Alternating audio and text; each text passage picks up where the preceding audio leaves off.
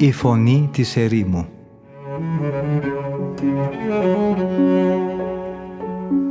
Συνομιλίες με τους Αγίους Πατέρες της ερήμου Την εκπομπή παρουσιάζει ο πρωτοπρεσβύτερος Ματθαίος Χάλαρης.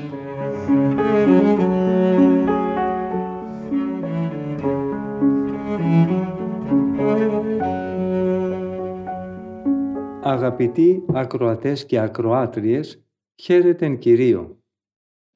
Από τον φιλόξενο και φιλόθεο διαδικτυακό ραδιοφωνικό σταθμό της Πεμπτουσίας ακούτε την εκπομπή «Η Φωνή της Ερήμου» που επιμελείται και παρουσιάζει ο πρωτοπρεσβύτερος Ματθαίος Χάλαρης.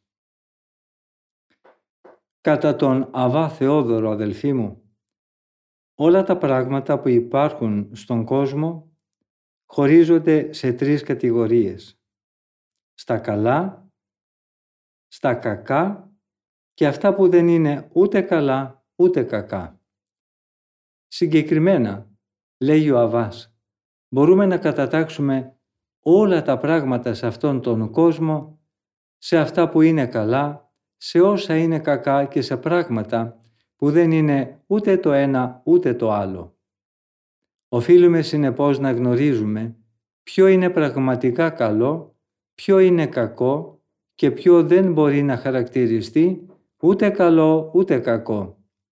Έτσι η πίστη μας, στηριγμένη στην αληθινή γνώση, θα παραμένει ακλόνητη σε όλες τις δοκιμασίες. Ανάμεσα στις καταστάσεις αυτού του κόσμου δεν υπάρχει τίποτα που να αξίζει να θεωρείται καλό με την πλήρη σημασία της λέξης. Καλό στην πραγματικότητα είναι μονάχα η αρετή. Όταν μάλιστα η αρετή είναι βασισμένη στη σωστή πίστη, τότε αυτή μας οδηγεί στον Θεό και μας κάνει να είμαστε σε διαρκή κοινωνία μαζί Του.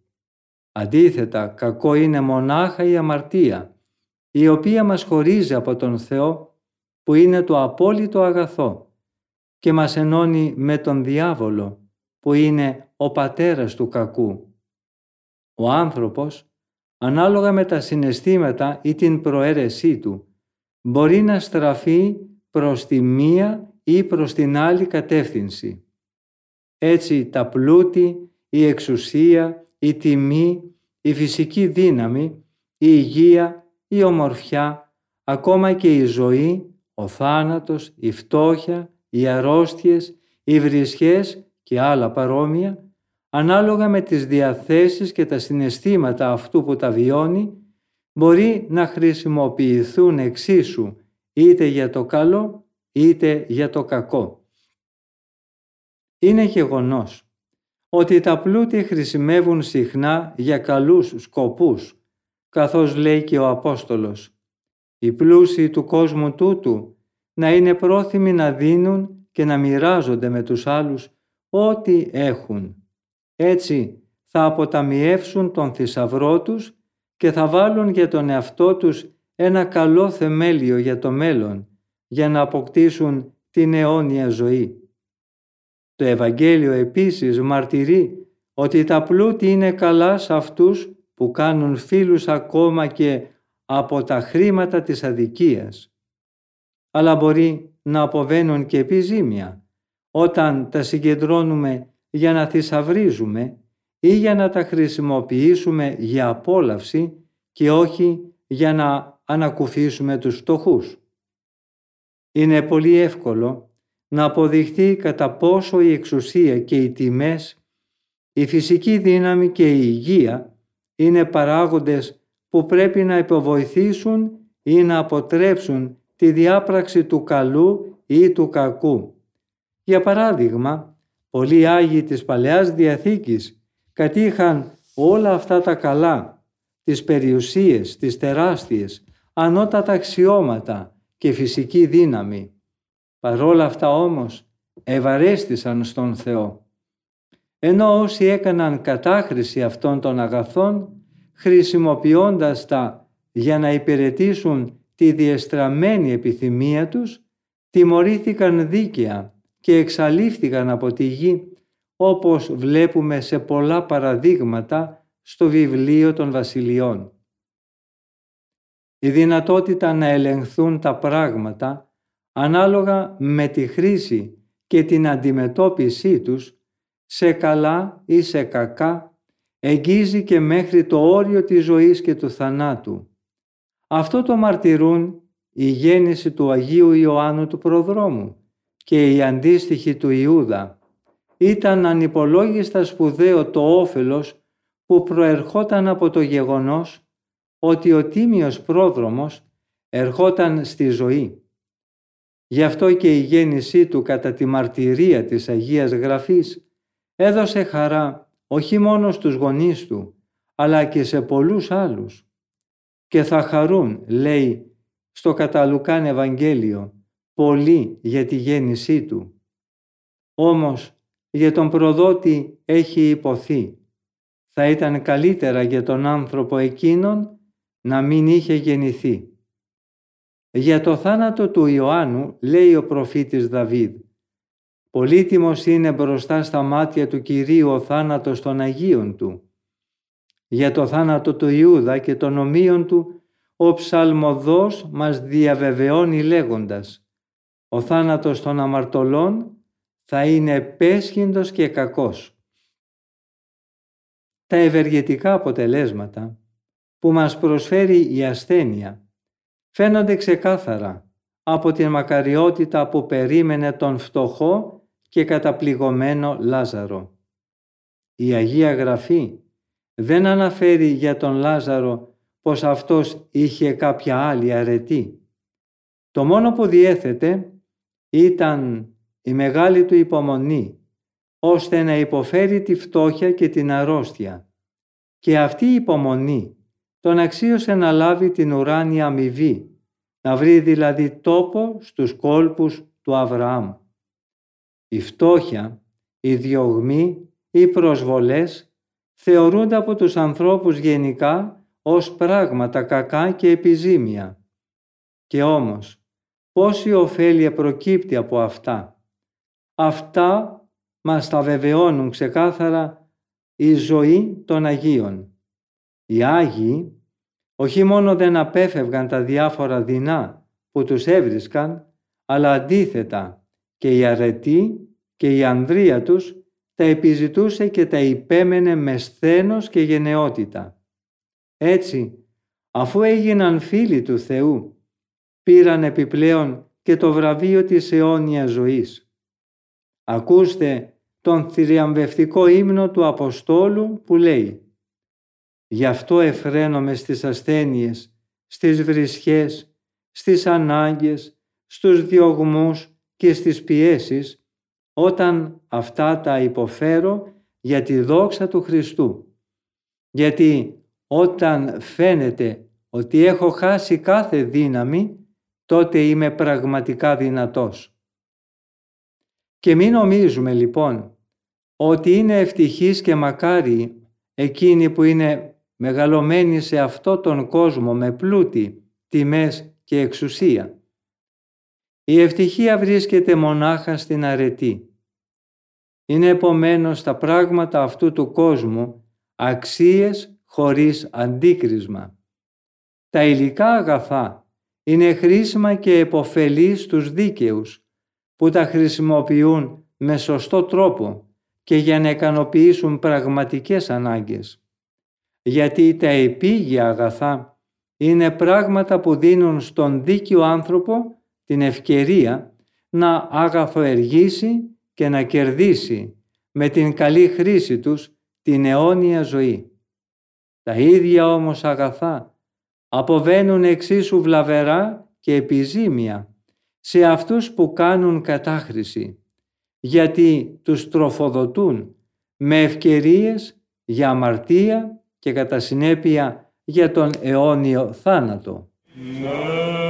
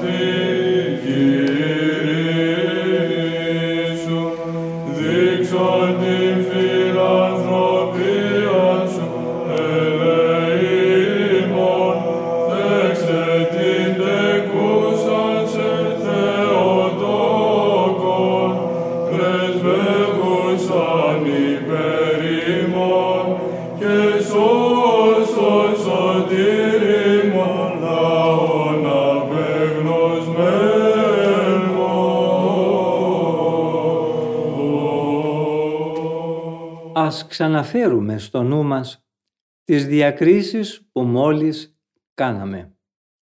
Ας μη λησμονούμε ότι καλό είναι μόνο η αρετή που πηγάζει από το φόβο του Θεού και από την αγάπη. Κακό επίσης είναι μονάχα η αμαρτία και ο χωρισμός από τον Θεό. Και τώρα ας εξετάσουμε προσεκτικά αν έχει επιτρέψει ποτέ ο Θεός να καταβληθούν τα αφοσιωμένα σε αυτόν παιδιά του από κάποιο κακό που είτε ο ίδιος το επέτρεψε είτε η κακία κάποιου άλλου ανθρώπου το επέβαλε. Σίγουρα δεν θα βρούμε ούτε ένα παράδειγμα. Είναι αδύνατον να προξενήσει κανείς κακό σε μια ψυχή που αρνείται να συγκατατεθεί στο κακό και αντιστέκεται στην αμαρτία.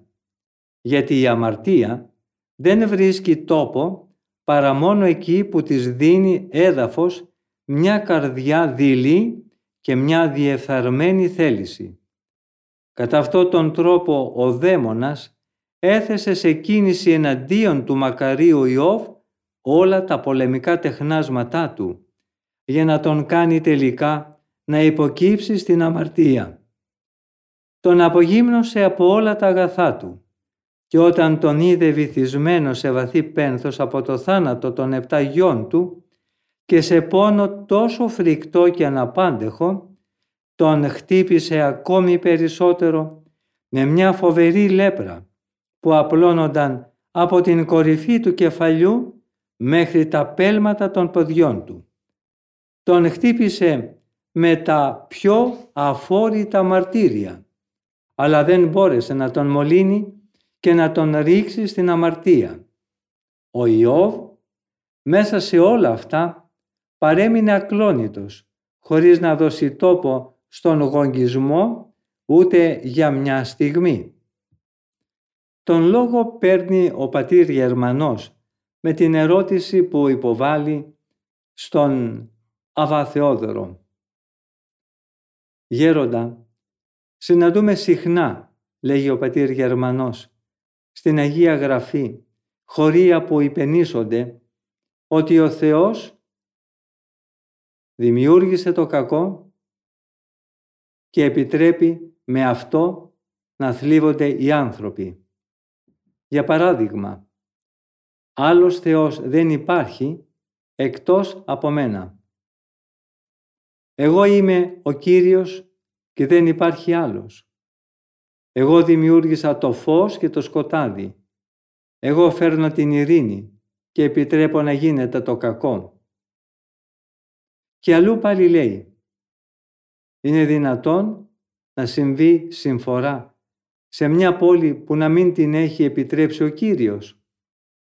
Στο ερώτημα αυτό απαντά ο Αβάς Θεόδωρος. Η Αγία Γραφή Πάτερ χρησιμοποιεί μερικές φορές τη λέξη κακό με μία έννοια που δεν είναι πολύ δόκιμη για να εκφράσει τη θλίψη. Οι θλίψεις δεν είναι οπωσδήποτε κακό πράγμα. Φαίνονται όμως έτσι στα μάτια αυτών που έχουν χτυπηθεί. Ο σκοπός για τον οποίο επιτρέπει ο Θεός τις θλίψεις είναι η ωφέλεια εκείνου που τις υπομένει. Όταν ο Θεός απευθύνεται στους ανθρώπους, θέλοντας να τους παιδαγωγήσει, αναγκαστικά πρέπει να εκφράσει το θέλημά Του με όρους που μπορεί να προσλάβει και να κατανοήσει ο άνθρωπος και γι' αυτό ακριβώς γίνεται η χρήση αυτού του όρου. Πραγματικά, πόσο λυτρωτικά και σωτήρια για μια πληγή με γάγκρενα μπορούν να αποδειχθούν το κοφτερό νηστέρι και το χέρι του χειρουργού. Στα μάτια όμως του ασθενούς όλα αυτά είναι αφόρητα κακά. Το σπιρούνι δεν είναι ποτέ μαλακό για το άλογο, ούτε είναι ευπρόσδεκτη η επιτίμηση που γίνεται σε κάποιον ένοχο για να προκαλέσει τη μετάνοια και τη διόρθωσή του. Η τιμωρία φαίνεται πικρή την ώρα που επιβάλλεται για να διορθωθεί κανείς. Ο Απόστολος λέει Η διαπαιδαγώγηση ποτέ δεν φαίνεται στην αρχή να προξενεί χαρά, αλλά λύπη. Αργότερα όμως αποφέρει καρπό ειρήνης και δικαιοσύνης. Και όποιον αγαπά ο Κύριος, τον διαπαιδαγωγεί και μαστιγώνει καθέναν που παραδέχεται για παιδί του, γιατί ποιο παιδί δεν το διαπαιδαγωγεί ο πατέρας του. Έτσι εξηγείται γιατί η λέξη κακό χρησιμοποιείται για να δώσει την έννοια της θλίψης, όπως το βλέπουμε στο Ευαγγελικό κείμενο που λέει «Ο Θεός μετανόησε για το κακό που είχε πει πως θα τους έκανε και δεν το έκανε». Και σε άλλο σημείο επίσης λέει «Συ Κύριε, ο Θεός μας, είσαι ελεήμων και εκτήρμων, μακρόθυμος και πολυέλεος και λυπάσαι για το κακό. Λυπάσαι δηλαδή για τις δοκιμασίες και για τους κόπους που οι αμαρτίες μας σε αναγκάζουν να μας επιβάλλεις. Γνωρίζοντας την ωφέλεια που προκύπτει για πολλούς από αυτές τις δοκιμασίες, ένας άλλος προφήτης, όχι ασφαλώς επειδή φθόνησε τη σωτηρία τους, αλλά για να τους βοηθήσει, εύχεται να τους προσθεθούν τα κακά. Κύριε, λέει, πρόσθεσε σε αυτούς κακά, πρόσθεσε σε αυτούς κακά στους ενδόξους ασεβείς της γης. Και ο Κύριος με το στόμα του προφήτη Ερεμία επίσης λέει «Θα τους προξενήσω κακά». Θα επιτρέψω δηλαδή να τους βρουν πόνοι και καταστροφές. Έτσι, υπομένοντας τώρα αυτή την τιμωρία, αφού με περιφρόνησαν μέσα στην ευημερία, θα αναγκαστούν με τις θλίψεις να στραφούν επιτέλους και να προστρέξουν σε μένα. Αλλά πώς μπορούμε να θεωρούμε ως κακό τις διάφορες θλίψεις, αφού αυτές ωφελούν ένα μεγάλο μέρος ανθρώπων που τους παρέχουν τη δυνατότητα να κερδίσουν την αιώνια χαρά; Δεν πρέπει λοιπόν, για να επανέλθουμε στο θέμα που θέσατε Πάτερ, να πιστεύουμε ότι τα υποτιθέμενα κακά, τα οποία παρακινούν και υποδαβλίζουν οι εχθροί μας ή άλλα πρόσωπα, είναι και κατ' ουσίαν κακά. Αντίθετα, πρέπει να θεωρούμε ότι αυτά ανήκουν στην κατηγορία εκείνων που δεν μπορούμε να τα χαρακτηρίσουμε ούτε καλά ούτε κακά. Αυτά δεν αξιολογούνται όπως τα εκλαμβάνει ο δράστης που βρίσκεται μέσα στην παραφορά της οργής του, αλλά όπως τα εκτιμά αυτός που τα υπομένει. Έτσι, όταν φωνευτεί ένας Άγιος, δεν πρέπει να πιστεύουμε ότι του έκαναν κάτι κακό, αλλά ότι του συνέβη κάτι που δεν είναι ούτε καλό ούτε κακό. Αυτό που για έναν αμαρτωλό θα ήταν κακό, για τον δίκαιο είναι η ώρα της ανάπαυσης και της απελευθέρωσής του από όλες τις επίγειες συμφορές. Ο θάνατος, λέει η Αγία Γραφή, είναι για τον άνθρωπο ανάπαυση. Ο δίκαιος σε καμιά περίπτωση δεν ζημιώνεται με το θάνατο. Άλλωστε, τι ιδιαίτερο του συνέβη, έτσι ή αλλιώς, κάποτε θα πέθαινε από φυσικό θάνατο. Με το να τον σκοτώνει η κακία κάποιου, τον στέλνει μια ώρα γρηγορότερα στην απολαβή της αιώνιας μακαριότητας. Εξοφλεί με το θάνατό του, ένα αναπόφευκτο για κάθε άνθρωπο γεγονός. Επιπλέον, του χαρίζεται για την υπομονή του το βραβείο της αιώνιας ζωής.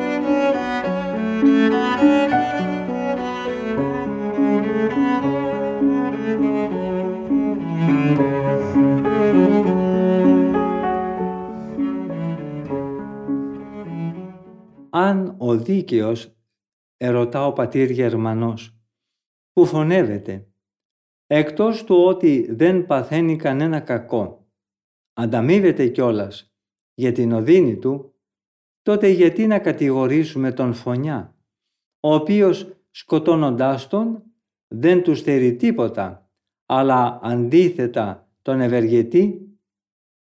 Αβάς Θεόδωρος.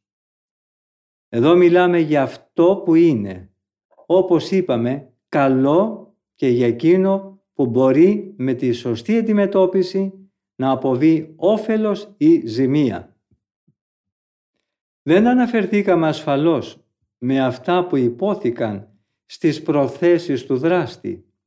Συνεπώς, με ό,τι είπαμε, δεν εννοούσαμε ότι θα μείνει ατιμόρυτος ο δράστης μιας θηριωδίας ή ο άδικος άνθρωπος, επειδή η κακία του δεν μπόρεσε να βλάψει πνευματικά τον δίκαιο. Η ανταμοιβή για την καρτερικότητα και την αρετή του δικαίου δεν χαρίζεται σε αυτόν που τον βασανίζει ή που τον φωνεύει, αλλά σε αυτόν που τα υπομένει όλα αυτά με καρτερία.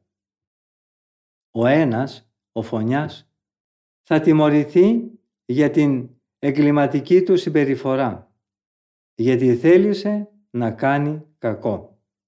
Ο άλλος όμως δεν υπέστη καμιά ζημιά γιατί με τη δύναμη της ψυχής του, βαστάζοντας υπομονετικά τη δοκιμασία και το μαρτύριο, αξιοποίησε τα βάσανά του και έτσι ωφελήθηκε κερδίζοντας με την υπομονή του τον παράδεισο.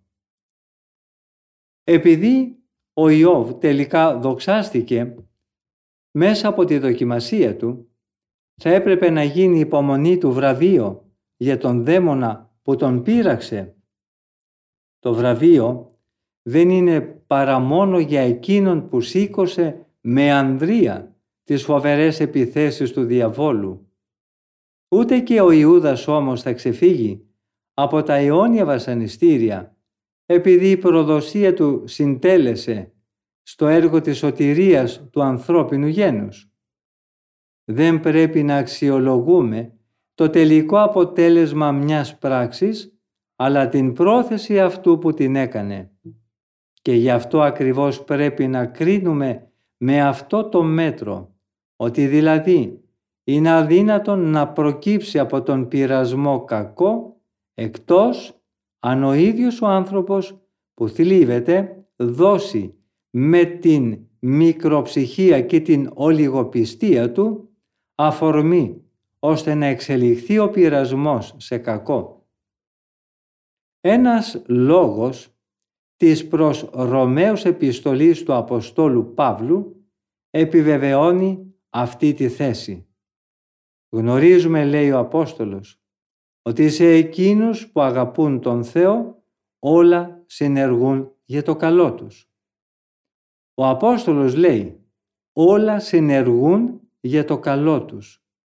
Συνεπώς, ο Απόστολος περικλεί στο λόγο του παράλληλα με τα ευχάριστα γεγονότα και όλα αυτά που εμείς τα θεωρούμε ως δυσάρεστα.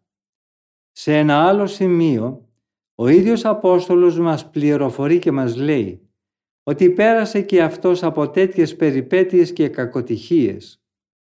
Με τα όπλα, λέει, της δικαιοσύνης, τα δεξιά επιθετικά και τα αριστερά αμυντικά.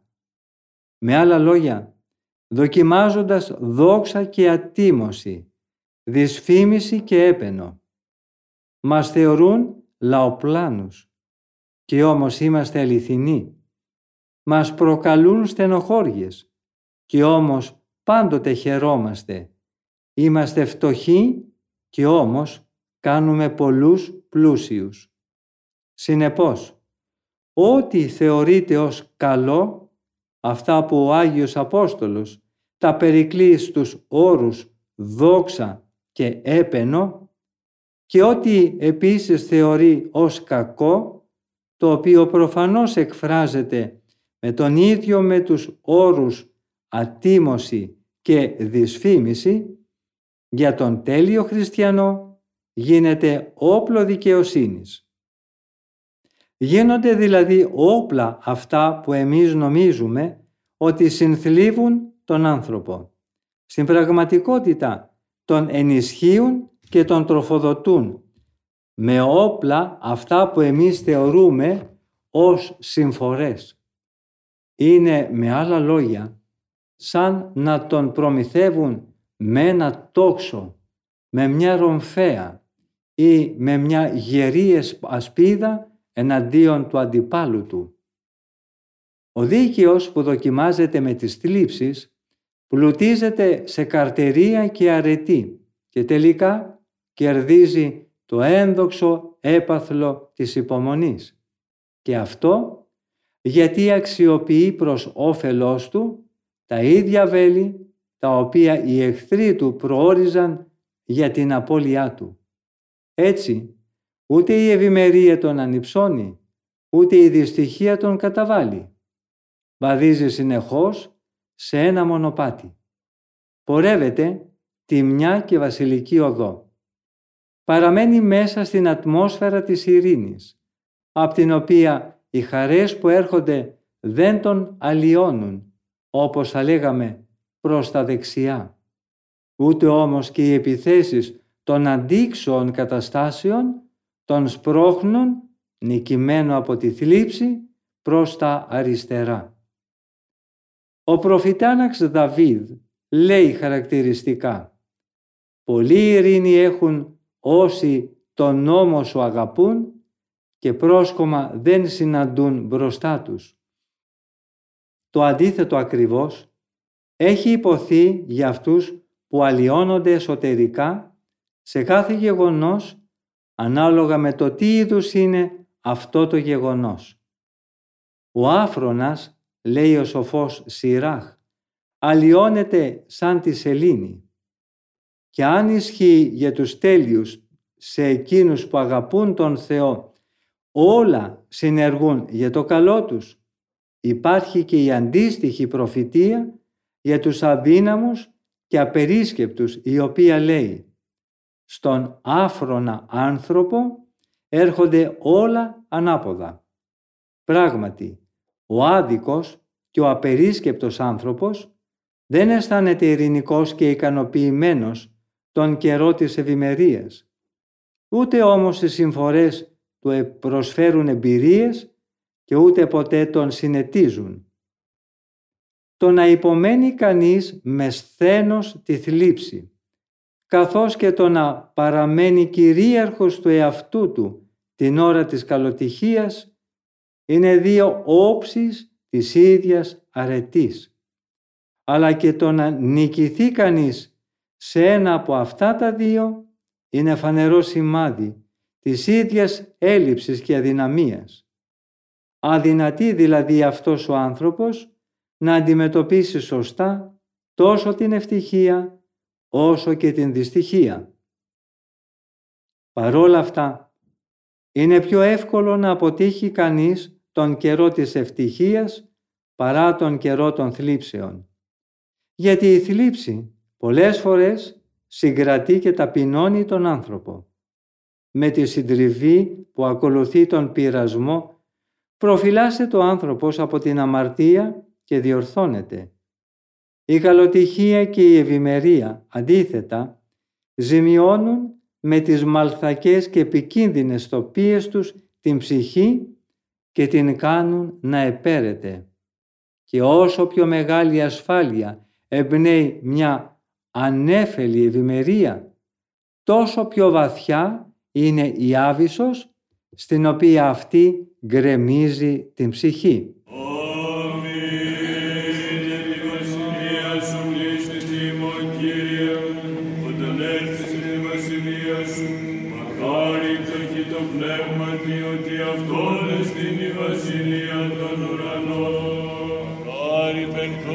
ότι αυτοί παρακληθήσονται. Άρη πρωίς ότι αυτοί κληρονομήσουν τη γη. Άρη πεινώντες και διψώντες την δικαιοσύνη ότι αυτοί προταστήσονται.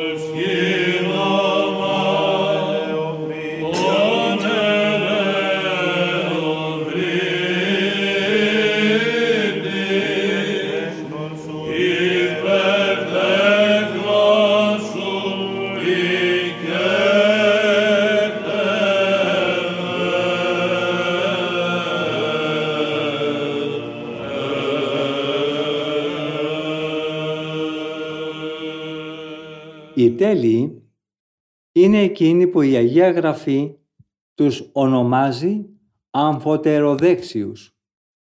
Έτσι μας περιγράφεται στο βιβλίο των Κριτών πώς ήταν ο ξακουστός Εούδ, ο οποίος μπορούσε να χρησιμοποιεί το αριστερό του χέρι τόσο καλά όσο και το δεξιό.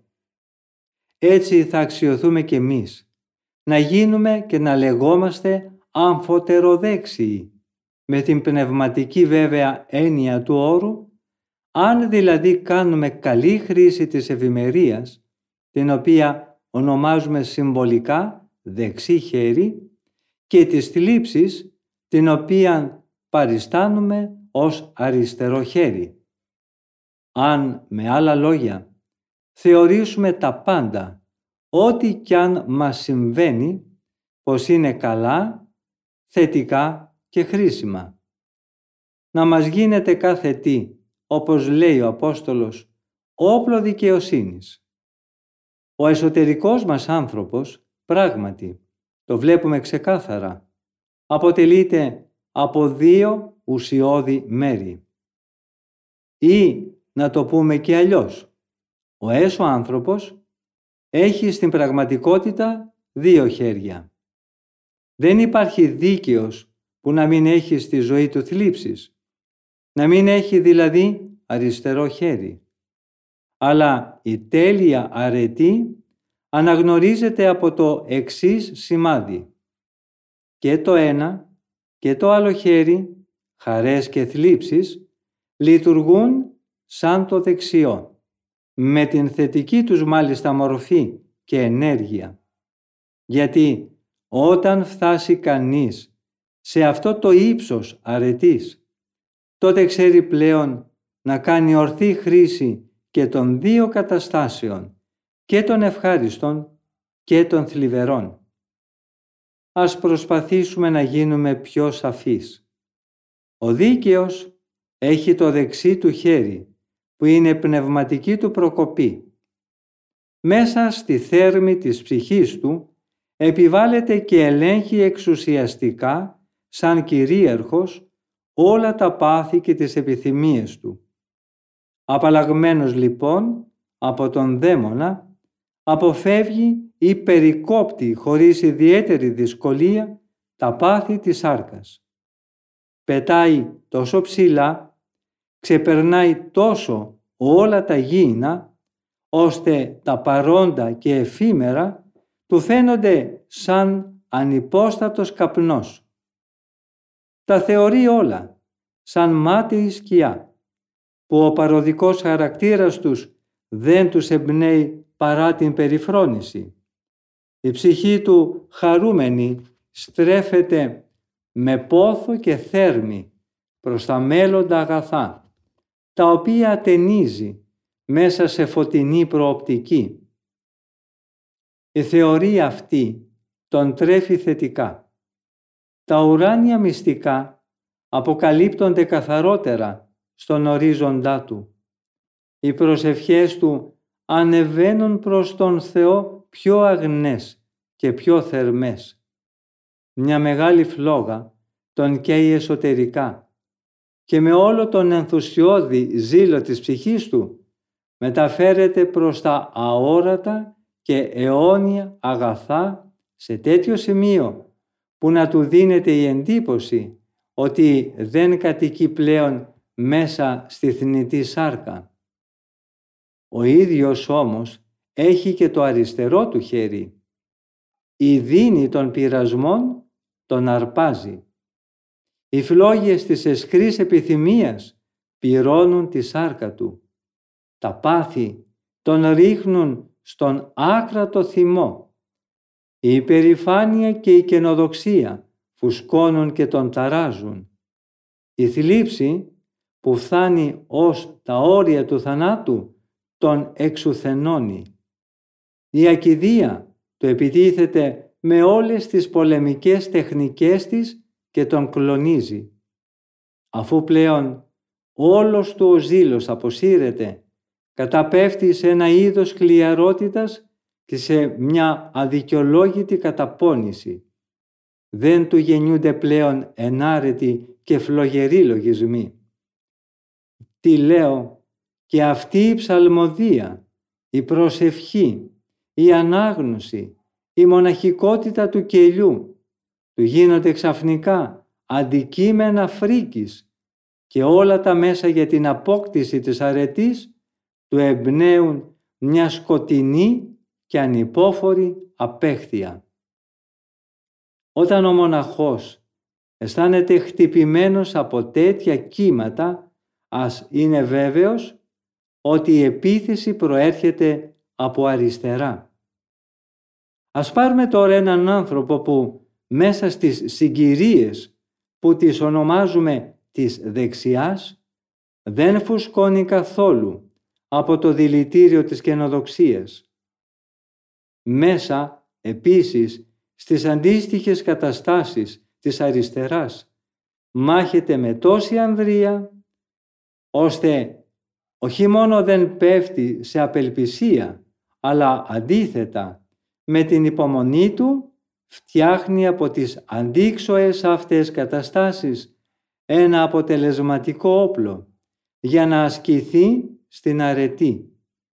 Αυτός ο άνθρωπος χρησιμοποιεί και τα δύο χέρια σαν να ήταν δεξιά, θριαμβεύοντας και στη μία και στην άλλη μάχη, συλλέγει τελικά και από τα δεξιά και από τα αριστερά το βραβείο της νίκης. Ο μακάριος Ιώβ αξιώθηκε αυτής της δόξας και καθώς διαβάζουμε στην Αγία Γραφή κέρδισε το στεφάνι από τη δεξιά. Ήταν πατέρας επτά γιών. Ζούσε μέσα στον πλούτο και στην αυθονία και όμως βλέπουμε να προσφέρει για αυτούς καθημερινά στον Κύριο εξυλαστήριες θυσίες. Γιατί ο Ιώβ φρόντιζε να κάνει τα παιδιά του περισσότερο οικία και αγαπητά στον Θεό παρά στον εαυτό του. Η πόρτα του έμενε ολάνυχτη στον κάθε ξένο. Ο Ιώβ ήταν για τους χολούς τα πόδια και για τους τυφλούς τα μάτια. Τα δέρματα και τα μαλλιά που του πρόσφεραν τα ζώα του ζέστεναν τα κορμιά των αρρώστων.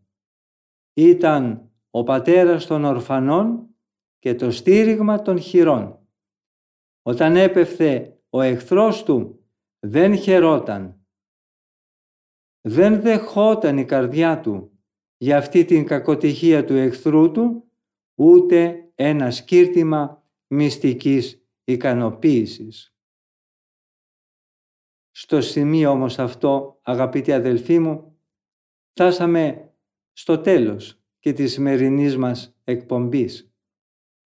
Ευχαριστούμε πολύ όλους και όλες εσάς που είχατε την καλοσύνη να μείνετε μαζί μας ακούγοντας τα σοφά λόγια των Αγίων Πατέρων της Ερήμου. Θα συναντηθούμε και πάλι στην ίδια ραδιοφωνική συχνότητα της Πεμπτουσίας την επόμενη εβδομάδα, την ίδια μέρα και ώρα. Από τον ομιλούντα και τον τεχνικό ήχου, θερμές ευχές για μια ευλογημένη ημέρα. Ο Θεός μαζί μας.